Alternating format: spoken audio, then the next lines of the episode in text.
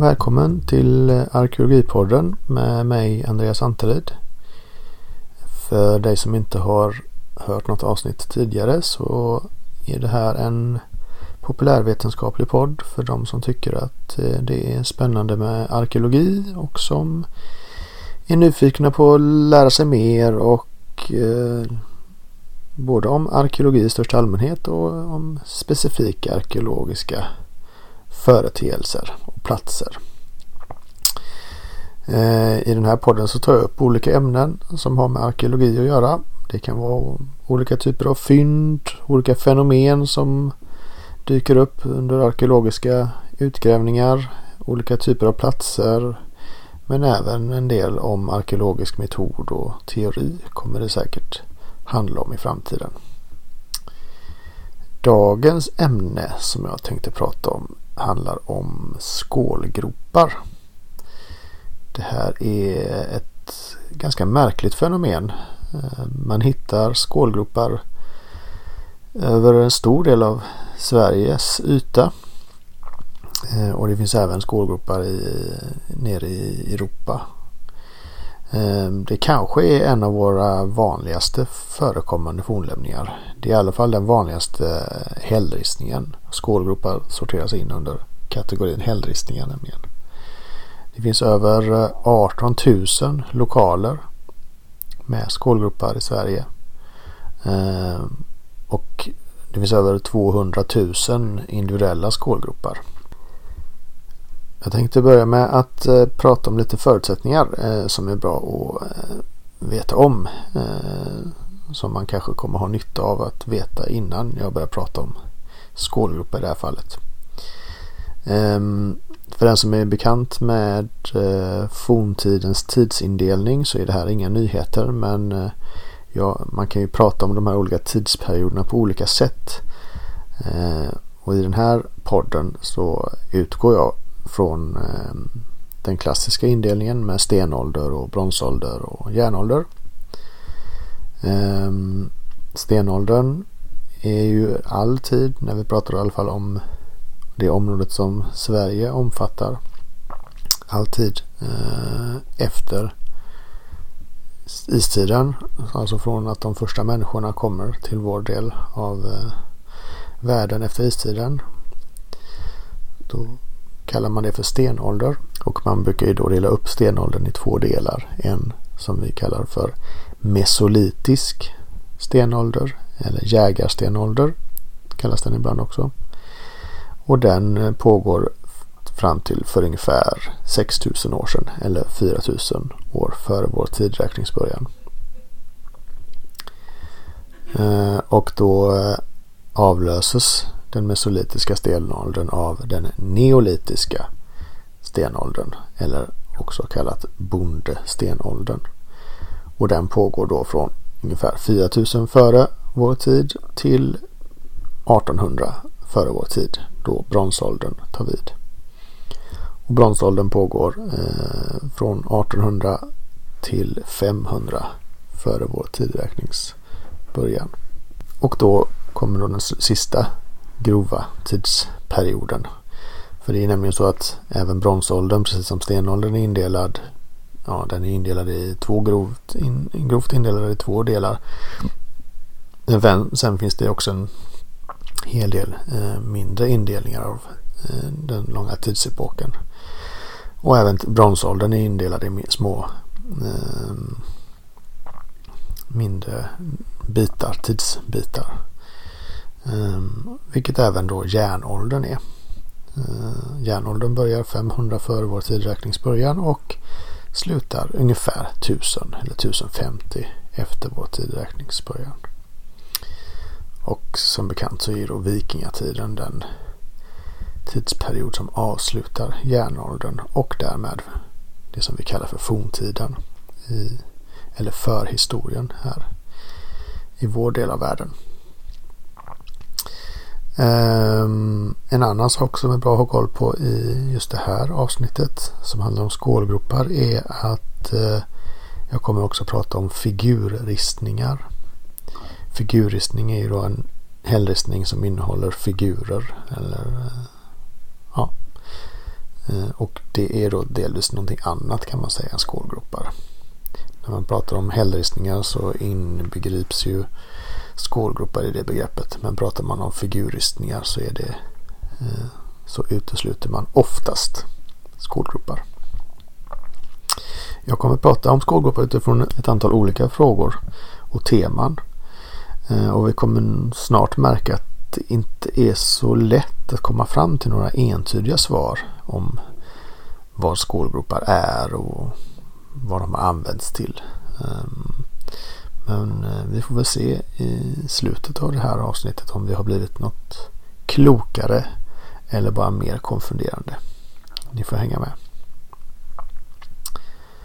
Om vi börjar prata om skålgropar, vad det är för någonting och hur de ser ut. Det är bra att definiera det till en början tänker jag. Ehm, så brukar man säga att skålgropar är en eh, huggen grop i ett berg eller i ett stenblock. De kan vara från 5 till 10 centimeter eh, i diameter. Vissa av dem är djupa och andra är lite grundare. När man tittar på hur de är gjorda så ser man att de är, att de är inhuggna med sten eller ibland någon form av mejsel. Ehm, man har gjort lite olika experiment ehm, för att se hur de är gjorda. Och då har man sett att om man eh, till exempel bultar med en stenyxa på en berghäll så eh, dyker det så småningom upp någonting som liknar en skålgrop.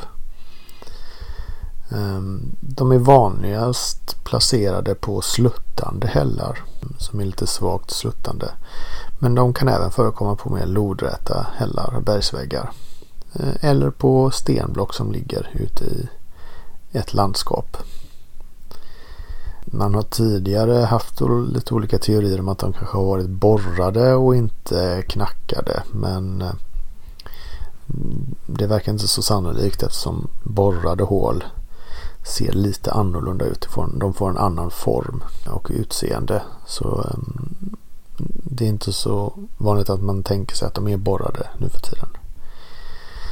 Eh, det finns ibland tecken på att mm, skålgroparna nästan ser lite polerade ut. Alltså att de är mm, slipade på något sätt. Detta har gjort att vissa har tänkt att de kanske har blivit skurade i olika sammanhang. Alltså att man har använt dem på ett sätt så att man har liksom slitit lite på ytan så att det har fått ett polerat utseende. Men när man har jämfört det med med eh, naturlig erosion så är det svårt att se skillnaden egentligen. Utan det kan lika gärna vara att de är eh, naturligt slipade. Alltså att vatten och vind och så har, har gjort att de har fått ett slipat utseende.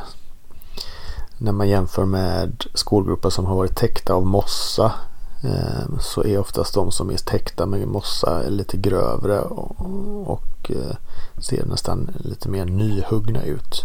Och det skulle i så fall stödja den här teorin att det, det är de exponerade skålgroparna som är utsatta för väder och vind på ett annat sätt som, som får det här polerade utseendet. Och att det kanske då inte nödvändigtvis är människor som har varit där och skurat dem. Ibland är eh, skålgroparna väldigt djupa. Ehm, och djupt huggna. Det har fått vissa att tro att några av dem kanske har bättrats på. Alltså att man har liksom, som huggt på nytt eh, återkommande i samma skålgrop.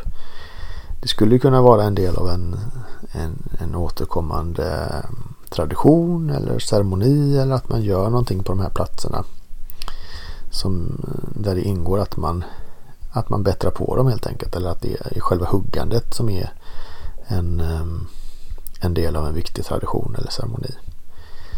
Eh, vi ska prata lite senare om eh, vad man tror att de har använts till. Ehm, och då kan det vara bra att tänka på att detta skulle kunna vara en, ett tecken på att man har gjort saker vid de här platserna ehm, mer än en gång. Eh, om man går tillbaka och tittar lite grann på hur man har pratat om skålgropar historiskt sett. Så eh, nämns skålgropar som fenomen första gången eh, redan vid sekelskiftet år 15 eh, sekelskiftet mellan 1500-talet och 1600-talet. Då benämns de som elfkällor. Eh, vi kommer till det sen att skålgroparna även kallas för eh, Eh, älvkvarnar till exempel. Att det finns en koppling mellan de här groparna och älvor. Eh, det kommer vi att prata mer om lite senare. Och den första gången de benämns så är det just som älvkällor. Och då är det eh, Sveriges första riksantikvarie Johannes Bureus som, som skriver om dem. Och i Tyskland så kallas man de här för offerstenar. Eh, och även där finns det en koppling med eh, att man har en tradition där man pratar om älvor i samband med de här groparna.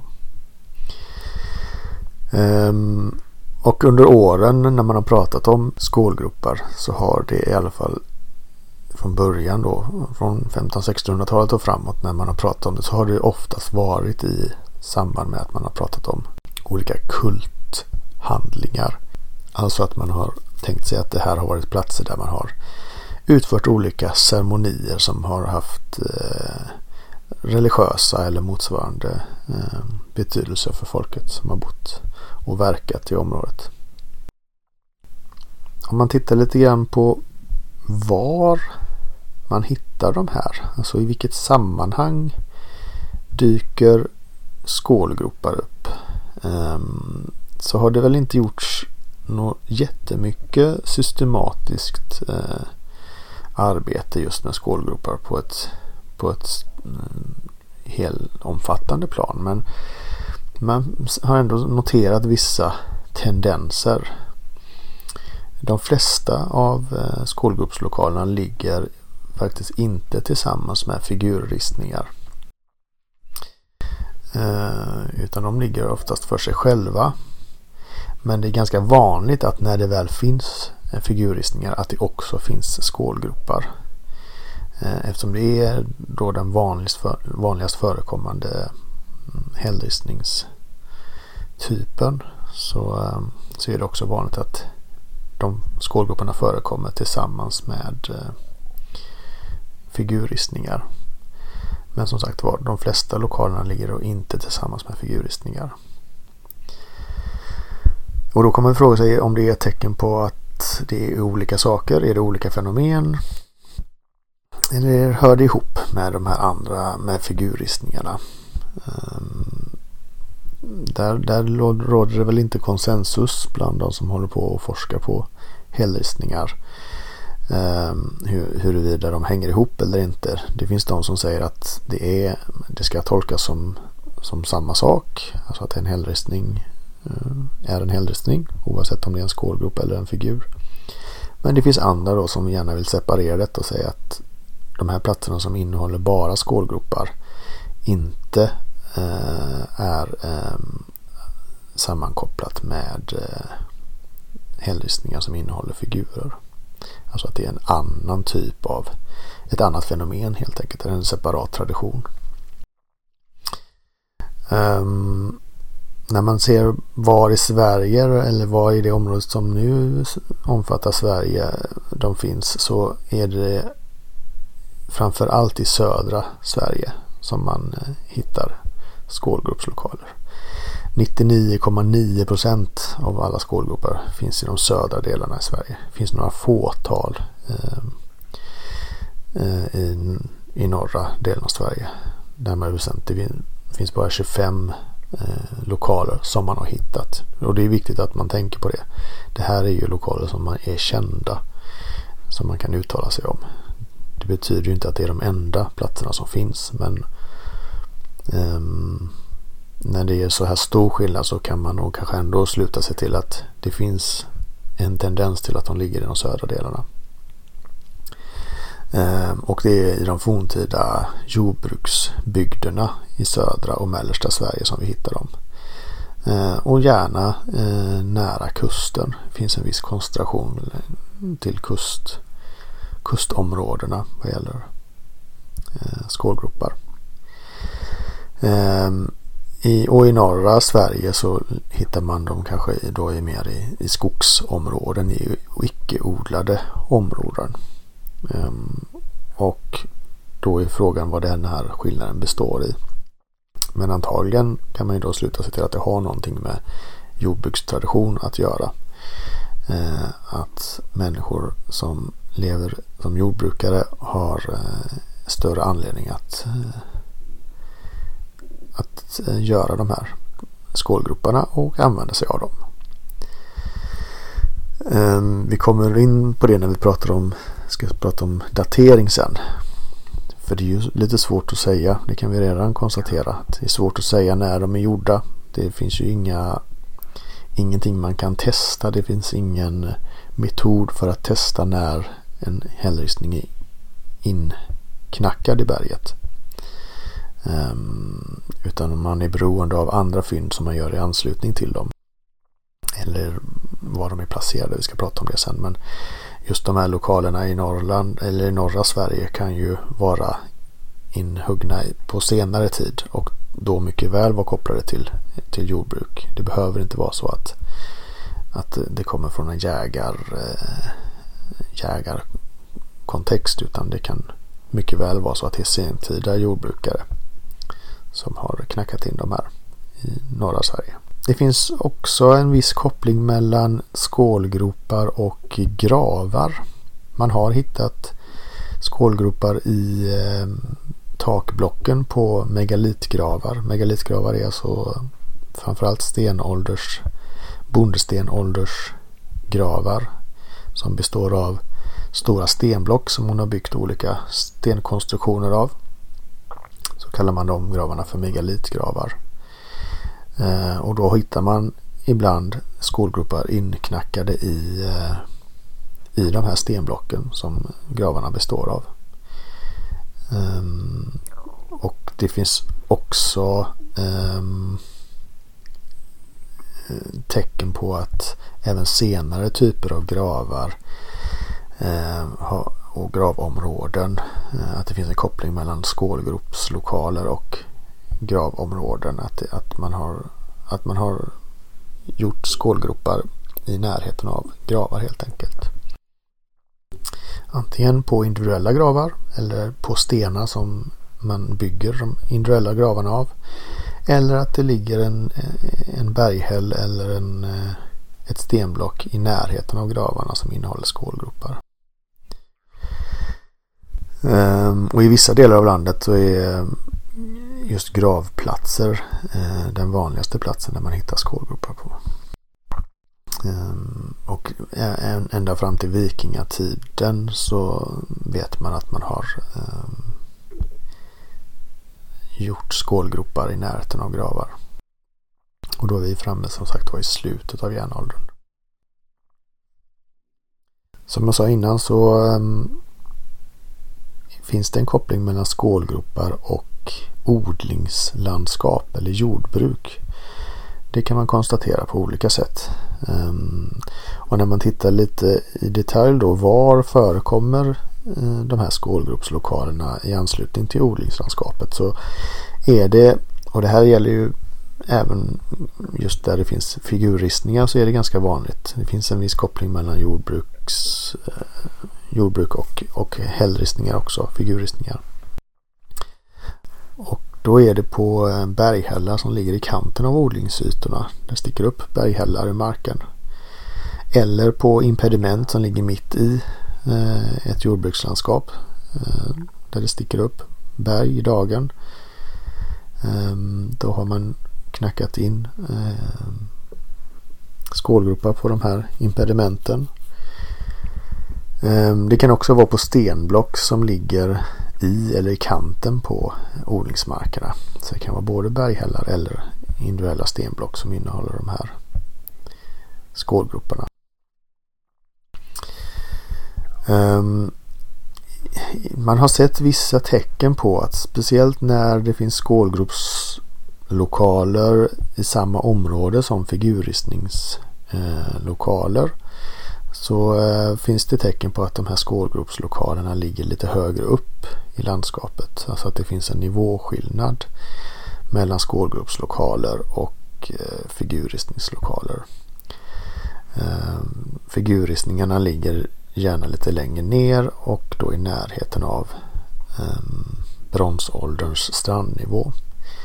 Vi kommer komma in på det när vi pratar om tidsbestämning här strax. Att, Ehm, för den som fokuserar på just skillnaden i nivå så kan det också leda till att man har en att man daterar dem på olika sätt. Ehm, och det har med de här forntida strandnivåerna att göra. Det är en metod som man använder inom arkeologin för att datera platser. En av många metoder, inte den enda men i brist på annat så är det ett effektivt sätt att i ett landskap definiera vilka lämningar som kommer från olika tider. Um, och om man ser det som så då, då skulle det här vara ett tecken på att skålgruppslokalerna är äldre än figurristningarna. Uh, ehm, att det skulle vara en äldre, i det sammanhanget en äldre plats som har använts tidigare än vad figurristningslokalen har varit. Och i andra sammanhang så ser man tecken på att skålgroparna ligger i nära bosättningar från bronsåldern. Eh, vilket då skulle ge en datering, eh, vilket vi kommer att se senare till att det är eh, att de är gjorda under bronsåldern. Mm, om man tittar på andra möjliga sammanhang där skålgruppslokaler har förekommit så finns det vissa som ser kopplingar mellan mötesplatser, alltså traditionella mötesplatser där man vet att människor har eh, träffats det kan man se tecken på på andra sätt. Eh, kanske handelsplatser eller eh, platser där olika vägar ehm, sammanstrålar. Och återigen en annan, ett annat sammanhang där man har sett viss koncentration av skolgruppslokaler Det är som gränsmarkeringar. Det är en teori då att, att det har med, har med liksom ja, vad ska man säga, territorieindelning att göra. Att man använder kanske en skålgropslokal som gränsmarkering. Eller att man gör den som en markering att det här området är under en viss kontroll eller så. Ja, som en gräsmarkering helt enkelt. För de som rör sig i landskapet. Och om vi då ska titta lite grann lite närmare på det här med tidsbestämningen så som, som jag sa innan så de äldsta eh, förekomsten av skolgruppslokaler eller där man kan knyta dem till en, ett, en, en företeelse som är lättare att tidsbestämma det är just när de förekommer på de här megalitgravarna. Till exempel i, det finns en megalitgravsform som kallas för dös. På vissa dösar så har man hittat eh, inknackade eh, skålgropar. Eh, det finns ju ett problem där. För de här megalitgravarna, de här stora stenkonstruktionerna har ju varit tillgängliga även efter att de konstruerades. När man tittar på megalitgravar så brukar man datera dem till eh, bondestenåldern, alltså eh, yngre stenåldern eller neolitikum och slutet av, av den perioden. Då eh, förekommer det, eh, då bygger man megalitgravar. Eh, så om man, om man tror att skålgroparna har knackats in i samband med att man byggde graven då skulle man i så fall datera dem till eh, bondestenåldern eller yngre stenåldern. Men eh, som sagt var, de har ju varit tillgängliga att knackas in eh, på eh, långt efter, ja hela tiden efter det. Så det är egentligen, det går ju inte och så vidare. Man inte hittar skålgroparna inuti en sluten grav. Som man, där man kan konstatera att här har det inte varit någon sedan graven byggdes. Eller konstruerades. Då skulle man kunna knyta det till eh, med säkerhet till gravens konstruktion. Men i annat fall så finns det alltid en risk att man har under ett senare skede knackat in skålgroparna eh, på de här gravarna. Men det finns tillräckligt mycket är de flesta ense om som tyder på att, att det ändå är slutet av stenåldern, alltså bondestenåldern som man, som man börjar med detta. Eller åtminstone att, att man gör det under den tiden. Det kan ju vara så att man har gjort det tidigare också men man, de flesta verkar vara ense om att det är då det är där som är den eh, ganska säkert då man längst bak i tiden man kan knyta det här fenomenet till. Um, och det har bland annat att göra med att man i vissa, på vissa plattor har hittat det i mer som en del i ett slutet gravfynd. Alltså att man hittat det i en grav som går att knyta till bondestenåldern. Uh, ehm, och att det med stor sannolikhet inte är någonting som har tillkommit i efterhand. Um, och sen har vi också den här då tolkningen som har att göra med eh, nivåskillnader. Det är ju så och det kanske vi kommer prata om i något, något annat avsnitt framöver när vi pratar om tids, tidsbestämning och arkeologi. Men eh, det är ju så att vattennivån har skiftat så ju längre bak i tiden vi kommer desto högre vattennivå generellt. Det finns vissa undantag men generellt kan man säga så att ju längre bak i tiden vi kommer desto högre har vattnet stått. Ända bak till istiden. Um, och då eh, när man ser att vissa platser ligger på en högre nivå eh, i ett landskap. Eh, då har man ibland tolkat det som att då tillhör de en tidsperiod som är längre bak i tiden.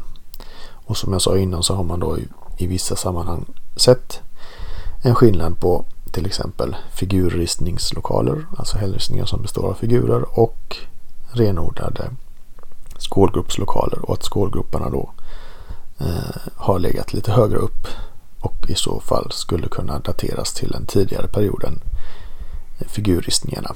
Och de flesta figurristningar är ju då från bronsåldern vilket skulle i så fall placera skålgroparna också i bondstenåldern. Um, så det finns många saker som, många tecken som tyder på att vi får nog titta i, i slutet av stenåldern, bondestenåldern, för att hitta de tidigaste kända eh, förekomsterna av eh, skålgropar. Om vi tittar på andra sidan då, hur länge har man hållit på med detta? Så vet vi ju att det förekommer i gravar från järnåldern och ända fram till vikingatiden. Så vi har en ganska lång period från slutet av bondestenåldern fram till vikingatiden då man vet att man har eh, knackat in de här skålgroparna. Ehm, det är ju då, ja vad blir det, från kanske ehm, 2-3 tusen år före vår tideräkningsbörjan till ungefär 1000 efter. Eh, så det är en ganska lång period då man har eh, knackat in dem. Ehm, vi ska strax gå in och prata, om, om vad de betyder. Och det här betyder ju såklart inte att det alltid har, de har haft samma betydelse. Ehm, men vi kan ändå konstatera att man har knackat in skålgropar under en väldigt lång period. Och det finns också eh, tecken på att man har eh, knackat skolgropar även in i modern tid. Um, och då kan vi nog definitivt tänka oss att de har haft en an, liten annan betydelse än vad de hade när man gjorde det i slutet av bondestenåldern. Om vi tittar på vad det finns för olika teorier om vad de har för betydelse då. Alltså vad har man använt dem till och varför har man knackat in gropar på det här sättet. Um, där finns det en mängd olika teorier för det är nog bara teorier eh, som vi kan prata om i nuläget. Och jag tänkte att jag skulle prata om några av de teorierna som har varit vanliga och som är vanliga även idag. Men där några kanske inte är så, så troliga längre. Eh, en klassiker är att eh, skålgropen är en könsmarkering. Att det går att koppla till det kvinnliga könet på olika sätt. Ehm, dels handlar det väl kanske, tänker jag, om, eh, om, om formen. Att det är liksom en, en behållare. Ehm, och att när man tittar på just när det finns skålgropar i kombination med figurer så förekommer det att man har knackat in en skålgrop mellan benen på människoliknande figurer. Och där man då av olika anledningar tänker sig att de här eh, figurerna ska föreställa kvinnor. Ehm, och det finns ju en hel del kritik som är riktad mot den här eh, ändå ganska vanligt förekommande tolkningen. En kritik just vad gäller när det förekommer eh, i, i samband med en människoliknande figur är att det även förekommer mellan benen på djur. Och det förekommer mellan benen på figurer som har andra manliga attribut. Ehm, så det, det, är svårt att säga att det enkom förekommer tillsammans med figurer som med säkerhet ska föreställa kvinnor. Um, men den, den här förklaringen och teorin dyker ändå upp lite då och då. Um, och kanske att det har att göra med en annan um, tolkning av det som handlar om fruktbarhet. Och då kanske man kan prata om att det har någon slags överförd betydelse. Alltså att, att det handlar om Eh, fruktbarhet både vad gäller eh, fruktbarhet hos människor men även fruktbarhet hos eh, i, inom jordbruket och inom, inom i växt, växtvärlden så att säga. Ehm, för det är ganska vanligt att man tänker sig och pratar om de här skålgroparna som en del i en offerkult eller att det har spelat en roll i, i olika ceremonier som handlar om offer. Alltså att man har lagt saker i de här skålarna. Offrat till olika eh, gudar eller vad man tänker sig att man har trott på i olika tider.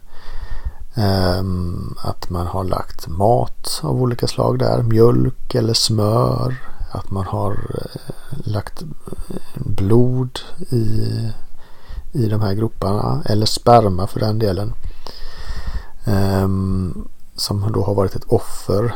Oftast då kopplat till någon form av fruktbarhetsceremoni. Um, vilket då skulle kunna ha att göra med den här könsmarkeringsförklaringen också då. Att det är en i överförd betydelse eh, fruktbarhetssymbol. En annan form av offeridé eh, som man har eh, tänkt sig eller kan tänka sig är att det har med den här älvkopplingen att göra. Jag kommer prata lite mer om det alldeles strax men då har det varit offer till älvorna eh, som man har eh, lagt i de här groparna om man ska rikta kritik mot den här tolkningen så, så innebär det vissa problem när man hittar skålgropar på mer eller mindre lodräta hällar. Eh, alltså att det har varit svårt att i vissa, på vissa platser lägga saker överhuvudtaget i de här groparna eftersom det har, de har, har knackat in dem på lodräta hällar. Och då, då är det ingenting som ligger kvar i, i groparna. Um, så det, på vissa platser så är det svårt att tänka sig att det har att, att det, de har haft den funktionen. Um, en annan um, teori som har viss koppling till det här med fruktbarhet att göra är att det har varit själva stenmjölet som man har varit ute efter. Alltså att man har knackat i berget för att få ett stenmjöl. Och att det här stenmjölet har varit en, en viktig eh, del i i, i tanken kring att man vill, vill att det ska växa på en plats. Alltså att man sprider ut det här stenmjölet över åkrarna. Det finns också, och det här finns det är kopplingar till, till olika sägner och traditioner i, nere i Europa att man har använt stenmjöl som i medicinskt syfte traditionellt. Att man har eh, hävdat att det har haft en viss, viss medicinsk eh, verkan. Eh, och som vi pratade om innan så finns det ju tecken då på att vissa eh, av de här grupperna har återkommande huggts eh, ånyo. Och det skulle i så fall passa överens med den förklaringen att man har använt sig av samma skålgrop för att knacka fram mer stenmjöl. Till exempel. Um, och det finns också vissa saker och det här stämmer väl också in i det här offertänket då kanske att, att eh, det, har förekommit eld. Alltså att man har eldat i skålgroparna eller på skålgroparna i efterhand. Eh, vissa skålgropslokaler innehåller spår av eld eh, i skålgroparna. Ehm, där infinner sig återigen problemet om vad, om när de här eldarna har, har förekommit. Om det har varit i samband med att man har knackat skålgroparna eller om de har eldat på platsen långt därefter. Ehm, så det är svårt att knyta ihop de här två händelserna, alltså i knackandet av skålgropen och eldandet på den eller i den. Men det finns, det förekommer på sina håll att, att man ser spår än idag av, av eld. Jag tänkte vi skulle prata lite mer om den här kopplingen med älvkvarnar eh, och just skålgropar och älvor. För det här, och det hör man ju då som jag sa innan så i vissa sammanhang så kallar man alltså skålgropar för älvkvarnar. Så det finns en tradition åtminstone att, att koppla ihop skålgropar med älvor på olika sätt. Och när man tittar lite grann på och gör lite etnologiska och etnografiska studier av det här bruket av de här platserna eh, och läser eh, gamla texter och nedtecknade eh, myter och berättelser från, från eh, historisk tid så, eh, så hade man ju en tro på, på älvor. Att älvor var egentligen inte så farliga om man eh, inte störde dem. Eh, det var varelser som, som rörde sig i skog och mark. Eh, som dansade i, eh, i, i, dim, i dimmorna och man kunde också hitta spår av älvor i skog och mark. Gärna då i form av ringar. Det finns någonting som kallas för häxringar eller älvringar. Eh, cirklar som man nu, nu vet att det är naturliga fenomen. Det kan vara till exempel svampar som växer i en cirkel. Och som man då förr i tiden tänkte sig att här, här är det älvor som har dansat. Och om man inte störde dem så var de inte farliga. Men blev de störda på olika sätt, alltså om man störde deras cirklar eller man eh, kanske kastade vatten på dem. Då kunde de bli förargade och då kunde man drabbas av någonting som kallas för älvblåst. Att man kunde bli älvblåst. Och det här var någonting som man kunde bli sjuk av.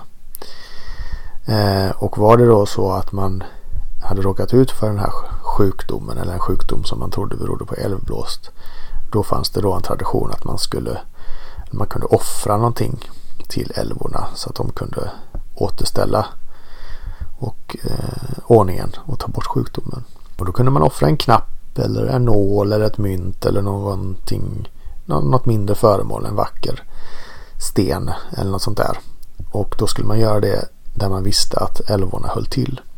Och då fanns det då en tro att de här skålgroparna var älvornas kvarnar. Att man hade använt att älvorna malde eh, i de här groparna. Och då var det en bra plats att göra det här offret på. Alltså att lägga de här föremålen där. Och tillsammans med någon ceremoni eller en ramsa som man läste så, så blev det här offret betydelsefullt. Eh, det var också då man kunde smörja in skålgroparna med fett som en del av den här ceremonin till exempel. Um, och det var också så att man kunde faktiskt om man hittade skålgrop med vatten i då kunde man använda det här vattnet för att uh, smörja in sig och för att få bort den här sjukdomen som berodde på älvblås då. Um, andra traditioner om, vittnar om att man kunde ta delar av den sjuke, alltså antingen delar av eh, kroppen som naglar eller hår eller delar av kläderna och tillverka små dockor som man kunde lämna på de här platserna. Eh, till exempel vid skålgropsstenar. Ehm, det skulle då ha någon form av då skulle man överföra Alltså att då skulle man låta älvorna använda dockorna istället. Eh, och leka med istället för att leka med människorna på det här sättet. Att man liksom överför intresse till dockan eh, som innehåller delar av den här människan som man vill ska bli fri från sin älvblåst. Ehm, så det finns en lång tradition i historisk tid av att koppla ihop de här skålgroparna med berättelser om älvor. Ehm, och just tron, där tron på att det var älvkvarnar var central. Ehm, och det finns när man gör arkeologiska utgrävningar. Det har faktiskt gjorts lite utgrävningar vid sådana här framförallt stenblock som innehåller skålgropar. Och då ser man spår efter de här ceremonierna. Man hittar ibland mynt till exempel ehm, vid, vid de här platserna. Ehm, och man har väl även hittat sådana här dockor eh, instoppade liksom under de här stenarna. Så där finns det en arkeologisk koppling mellan de här berättelserna om eh, de här ceremonierna och eh, att det har skett vid de här platserna. Men det som är svårt är att koppla ihop det med eftersom vi pratar om det här långa tidsperspektivet. Eh, det är svårt att hitta en koppling längre bak i tiden att det ska ha varit det som de här skolgroparna har konstruerats för från början. För spåren av älvceremoni traditionen är inte så gammal så att man med säkerhet kan som hitta kopplingar längre bak i tiden. Um, så gissningsvis så är det ju så att man har använt de här redan befintliga platserna eh, till detta. Eh, och jag skulle påstå att det kanske handlar om människornas vilja eller behov av att förklara olika fenomen man stöter på. Så när man stöter på de här stenblocken eller berghällarna med gropar i så fanns det ett behov på något sätt att förklara dem och då låg den här Älvkvarns-kopplingen ganska nära till hands i den föreställningsvärlden. Eh, eftersom man inte kunde kanske koppla ihop det med någonting annat eftersom det då potentiellt sett var flera tusen år gamla eh, skålgropar. Eh, och då så blev det en del av den traditionen istället. Eh, så det är egentligen ingen det är, kanske, det är en, mer älvkvarnsförklaringen är ju en, en förklaring till vad man har använt dem till eh, under olika tider. Men det är nog ingen förklaring till varför de en gång konstruerades. Um, andra olika förklaringsmodeller som man kan nämna är ju att no, vissa forskare har eh, påstår att det handlar om en rörelse. Alltså att de här skålgroparna representerar en, en, någon form av kraft eller en rörelse. Att det handlar om rörelse mellan olika punkter. Mm. Eh, några, någon har försökt förklara dem med att det handlar om att det är matematiska formler eller att det har med matematik och geometri att göra. Att man hittar, kanske i vissa sammanhang hittar ett, kan se geometriska mönster och det är ju uppenbart i och för sig att man har att man ibland har använt skålgropar för att skapa figurer. Alltså när jag pratar om figurristningar innan så menar jag kanske mer att man ristar eh, streck som bildar figurer. Men man har också använt skålgropar för att knacka fram ett mönster som bildar i sin tur en figur. Det förekommer. Um, men som någon sa att om man just när man börjar fundera på varför skålgroparna gjordes så, eh, så ger man ganska snart upp. Eh, var det någon, någon vis person som sa vid något tillfälle. Och det, det när man ju mer jag har försökt ta reda på och eh, läsa in mig på detta så är jag nog böjd att hålla med där. För det, det finns så otroligt många möjliga förklaringar. Så att och, och det finns relativt lite i nuläget att gå på. Um, så man blir ganska snart uh, ganska uppgiven. Um, men vi får väl se. Det händer en hel del spännande saker eh, nu i hällristningsforskningen. Både eh, i vad man tror att det, ehm, de har betytt och vilka kopplingar man kan göra till andra saker som man har Eh, vet hände under framförallt då bronsåldern. Handelsrutter och sådär. Men det förekommer också en hel en spännande utveckling inom den tekniska biten. Alltså att, att dokumentera och analysera de fysiska spåren. Eh, som gör att eh, det finns ganska gott hopp om att man kanske inte kommer kunna förklara allting men eh, att man ändå kommer kunna bidra med nya, ny kunskap om de här platserna. Och eh, det skulle kanske också behövas lite forskning som tar ett mer som gör en mer systematisk eh, genomgång över just för att titta på de här sambanden. Att se om, ehm, om det finns ehm, om det finns eh, sammanhang, samband som man tidigare inte har upptäckt. Det skulle behövas göras en, en, en liten större genomgång av det kanske. Um, men så de slutsatserna man kan dra det är att det är svårt att, um, att säga vad de har använts till. Åtminstone vad man har tänkt att de ska användas till när man väl en gång knackade in dem. Um, och det är svårt att säga vad de har haft för betydelse under olika tidsperioder. De förekommer på så många olika platser och så många olika sammanhang. Så det, det ligger väl i, eh, i sakens natur att det skulle kunna vara så att de har haft olika betydelser. Alltså att man, man kanske ska titta på det. Det kanske är någonting man ska titta lite närmare på. Att olika skålgropslokaler har haft olika betydelser. Både för att de har eh, knackats in under så lång tidsperiod att det finns en tidsmässig skillnad men också att de förekommer på så många olika typer av platser. Att man kan tänka sig att de har haft eh, olika eh, betydelser helt enkelt. Och att det är svårt att hitta ett samband eller en enda sak som kan förklara eh, de här olika förekomsterna. Ehm, men det skulle vara spännande att se om det dyker upp något mer eh, någon mer systematisk forskning som visar på eh, fler samband. Och kanske att det går att hitta något övergripande. Eh, kanske, att det har, kanske att det har med fruktbarhet att göra till exempel. Men att fruktbarhet i en mängd olika typer av betydelser. Ja, och som sagt var den här tidsmässiga aspekten är ju viktig att tänka på också. Alltså, och det har vi ju redan pratat om just att man har använt dem till olika saker. Vi vet ju att man har använt dem i den här älv,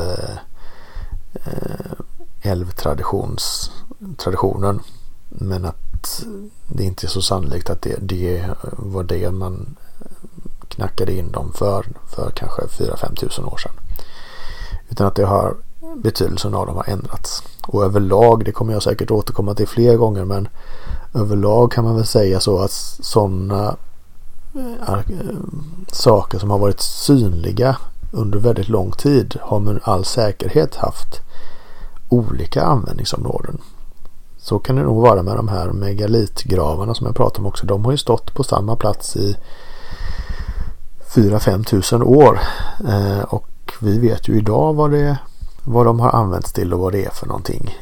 Till ganska stor i hög grad. Men ehm, under många, många tusen år så har man ju inte haft den kunskapen vi har idag och då har de med all säkerhet haft en annan betydelse och en annan förklaring till eh, vad de här fenomenen kan vara för någonting.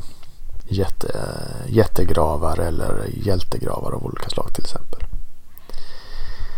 Um, och jag vill um, passa på att tacka så mycket för att du har lyssnat på det här. Hoppas att eh, den här pratan om skålgropar har eh, varit intressant. Eh, jag själv blev förvånad över hur mycket som faktiskt gick att säga om ett sånt här fenomen. Eh, som egentligen inte går att säga så mycket om eftersom vi inte vet så mycket. Ehm, men det kanske är just det som är grejen att ju mer svårförklarligt någonting är desto mer finns det att säga om det. Ehm, och eh, är det så att man vill eh, fortsätta diskutera det här eller vill kommentera det på något sätt så kan jag rekommendera att gå in på Arkeologipoddens Facebook-sida. Om man söker på Arkeologipodden så hittar ni den på Facebook. Ehm, och den kan man välja att följa för då får man också information om nya avsnitt. Ehm, jag kommer också där i samband med att jag, det här avsnittet kommer ut kommer jag posta lite referenser som jag har använt mig av för att eh, ta reda på mer om skålgropar och som kan vara läsvärda om man vill veta ännu mer. Ehm, och vill man komma i kontakt med mig så kan man också mejla mig på arkeologipodden at hotmail.com Arkeologipodden med 2D. Ehm, så eh, hoppas jag att vi hörs framöver igen och eh, ha det gött till nästa gång.